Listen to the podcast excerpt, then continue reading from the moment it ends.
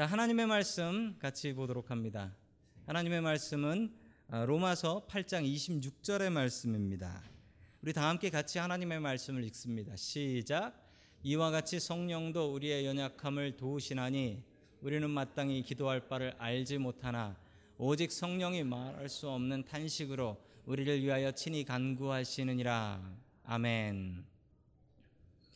자, 오늘 로마서 8장에 있는 성령의 기도라는 제목을 가지고 하나님의 말씀을 증거하겠습니다. 성령의 기도라는 제목으로 하나님의 말씀을 증거할 텐데요. 여러분, 어, 로마서는 로마로 쓴 편지입니다. 예, 바울이 로마를 향해 쓴 편지인데 그 로마 교회의 상황이 아주 참혹한 상황이었습니다. 변방의 박해보다도 로마의 박해가 더욱더 컸기 때문입니다. 그렇게 고통당하고 있는 로마 교회를 향하여 어떻게 기도하고 어떻게 시험을 이기라고 바울은 아, 설명하고 위로하고 있을까요? 우리가 고통당할 때 기도해야 될 기도의 방법들을 바울은 설명해 주고 있습니다. 자, 첫 번째 하나님께서 우리들에게 주시는 말씀은 고난보다 큰 영광을 바라라라는 말씀입니다. 고난보다 큰 영광을 바라라. 자, 로마서 8장 18절의 말씀을 우리 같이 보겠습니다. 시작. 생각하건대 현재의 고난은 장차 우리에게 나타날 영광과 비교할 수 없도다. 아멘. 현재의 고난.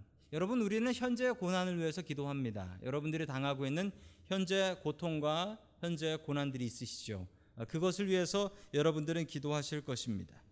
여러분 우리에게 고통과 고난이 사라지는 날이 언제일까요?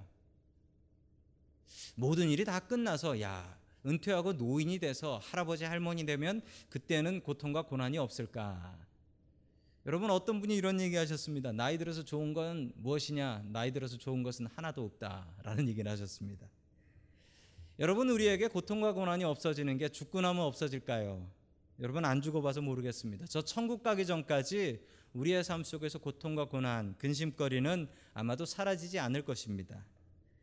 여러분 그런데 다시 생각해 보면 고통과 고난이 있을수록 여러분 그 큰 열매를 바라볼 수 있습니다. 힘들지 않은 일을 할 때는 그 열매가 작을 수밖에 없지요. 여러분 맞지요? 어려운 공부를 하고 어려운 일을 할수록 열매는 큽니다만 고통도 큽니다. 여러분 고통이 크다고 불평할 것이 아니라 여러분 고통이 크다면 그 뒤에 있을 영광이 크다라는 것을 알고 그 영광을 바라보아야 할 것입니다. 바울은 이렇게 얘기합니다. 생각하건대 현재 고난은 장차 우리에게 나타날 영광과 비교할 수 없도다라는 말씀입니다. 여러분 비교가 안 된대요. 고통을 줄이는 방법 중에 이런 방법이 있습니다. 고통을 줄이는 방법 중에 고통을 못 줄인다면 기쁨을 늘리면 됩니다. 여러분 고통을 줄일 수 없다면 기쁨을 늘리는 게 방법입니다. 여러분 아이를 키우시는 분들이 야, 애 키우기 정말 어렵다라고 생각하시죠. 그런데 여러분 애 키우기 힘들어 가지고 아이 키우기 포기하시는 분들은 별로 없습니다. 왜 그러냐면 아이를 키우는 게 어렵지만 아이를 키우는 데는 기쁨이 있지요. 그 기쁨이 뭡니까? 그 뭐 돈도 안 되는 거지만 애가 부모를 보고 빵긋 한번 웃어주는 거. 그거 보고서 아이고 내가 저것 때문에 산다라고 하면서 아이를 키우십니다. 여러분 그 빵긋 웃는 그 웃음이 무엇일까요? 여러분 그게 바로 기쁨이지요. 기쁨. 고통을 줄일 수 없다면 기쁨을 누리면 됩니다. 바울이 알려주는 방법이 이것입니다. 여러분 우리가 기도할 때 기도 제목이 고통스럽고 응답도 잘 안 되는 것 같고 해도 해도 끝도 없는 것 같은 그런 때가 있습니다. 여러분 그런 때 우리가 해야 될 것은 무엇인가요? 생각하건대 현재의 고난은 장차 우리에게 나타날 영광과 비교할 수 없도다. 여러분 비교가 안 됩니다. 비교 안 되는 거 비교하고 계시지 마십시오. 여러분 고통스럽고 어렵고 힘겨울수록 우리가 해야 될 일은 저 천국만 바라보며 가는 것. 저 천국에서 주님께 상 받을 것을 기대하는 것. 여러분 그렇다면 우리가 그것 바라본다면 우리의 인생에 힘겹고 어려운 일 당할 때 여러분 우리가 그것으로 힘겨워하고 좌절하지 않게 됩니다. 여러분 천국을 목표로 하여 우리에게 주실 영광을 바라보며 나아갈 수 있는 저와 여러분들이 될 수 있기를 주님의 이름으로 간절히 축원합니다. 아멘. 두 번째 하나님께서 우리들에게 주시는 말씀 우리가 기도할 때 소망으로 기도하며 기다려야겠습니다. 여러분 소망 갖고 기도해야 됩니다. 자, 우리 8장 24절 말씀 같이 보도록 합니다. 시작. 우리가 소망으로 구원을 얻었음에 보이는 소망이 소망이 아니니 보는 것을 누가 바라리요. 아멘. 소망으로 구원을 얻었다라고 합니다. 그런데 이 말이 여러분들 어, 구원에 대한 제대로 된 생각을 가지고 계신 분은 아니 무슨 저런 말이 다 있나 생각하실 겁니다. 왜냐하면 여러분 우리가 무엇으로 구원받습니까? 무엇으로 받지요? 예, 구원, 구원은 믿음으로 받죠. 분명히 우리는 믿음으로 구원을 받습니다. 그런데 그 이야기를 했던 바울이 뭐라 얘기합니까? 소망으로 구원을 얻었다라고 이야기를 합니다. 여러분 구원 말고 믿음 말고 소망으로도 구원을 받을 수 있는 건가요? 여러분 이것을 잘 이해하시기 위해서는 고린도전서 13장을 잘 이해하셔야 됩니다. 여러분 고린도전서 13장은 별명이 있지요? 어, 별명이 뭡니까? 사랑장이라는 별명이 있지요.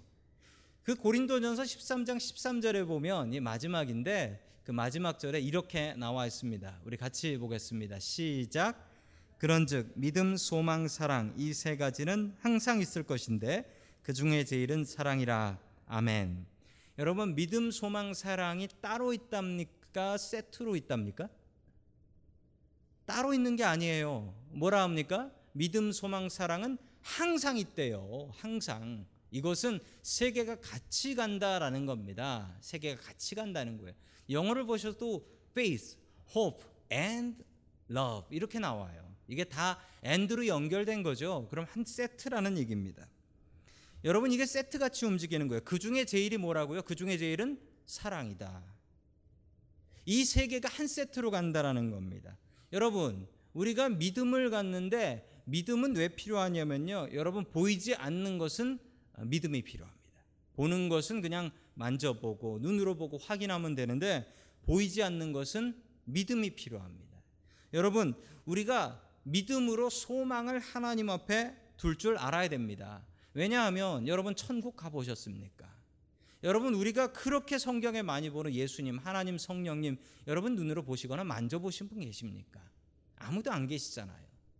여러분 그래서 우리가 주님께 소망을 두려면 제일 먼저 해야 되는 것은 뭡니까?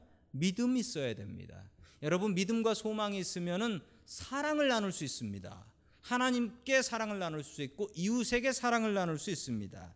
여러분 우리가 믿음과 소망이 없다면 무엇을 믿고 내가 사랑할 수 없는 사람들을 사랑하시겠습니까? 어떻게 하나님을 사랑하시겠습니까?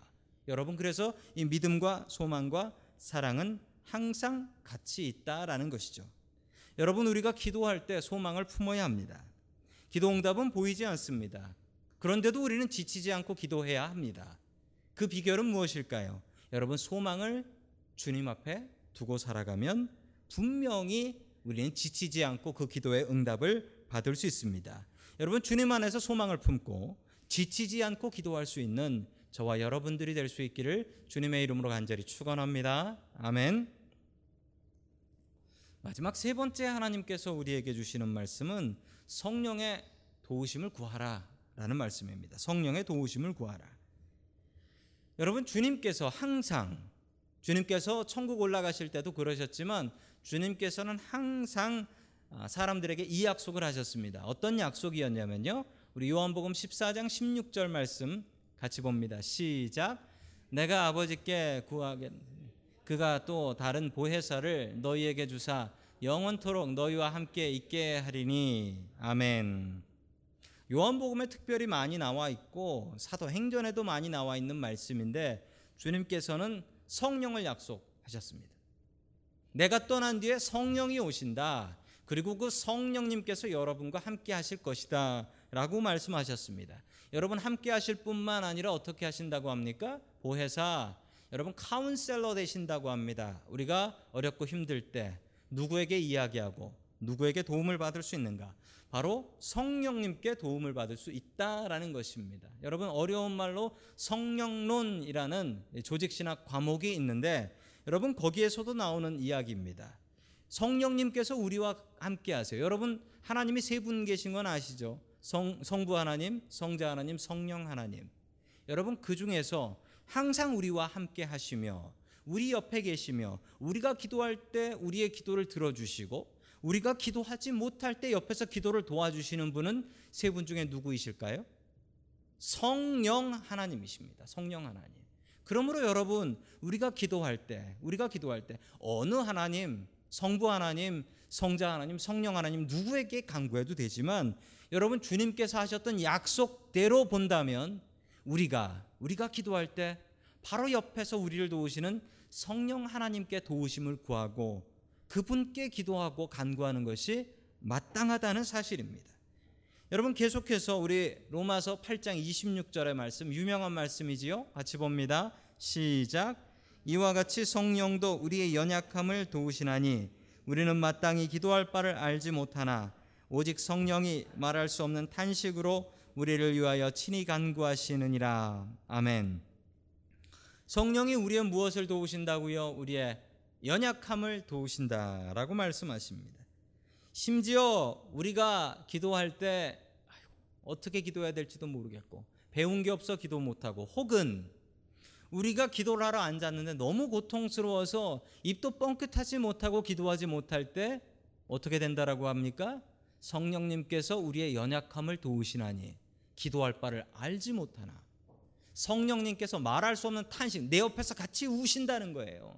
여러분 내 옆에서 울고 계신 성령님의 그 탄식을 들으십시오. 여러분 우리가 기도 못해서 여러분 우리 옆에 계신 성령님께서 우리를 위해서 울면서 기도하고 계신다라는 것입니다.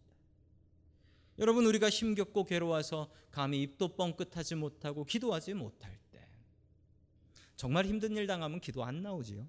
정말 힘든 일 당하면 기도 안 나옵니다. 여러분 그때 옆에서 우는 분이 계세요. 바로 그분이 성령님이시다. 로마서 8장 26절에는 분명히 말씀하고 있습니다. 계속해서 로마서 8장 27절 말씀 같이 봅니다. 시작. 마음을 살피시는 이가 성령의 생각을 아시나니 이는 성령이 하나님의 뜻대로 성도를 위하여 간구하심이니라. 아멘. 그 성령님께서 어떻게 하신다고 합니까? 우리의 마음을 살피신다. 우리의 마음을 살피신다. 이는 성령이 하나님의 뜻대로 성도를 위하여 간구하심이니라.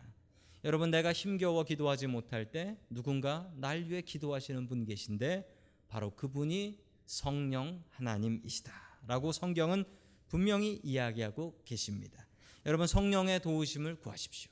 여러분이 괴로워서 기도하지 못할 때 여러분 누구에게 도움을 청하셔야 되냐면 성령님 나에게 힘을 주셔서 내 입이 열려 내 마음이 열려 주님 바라보고 기도하게 해 주시옵소서.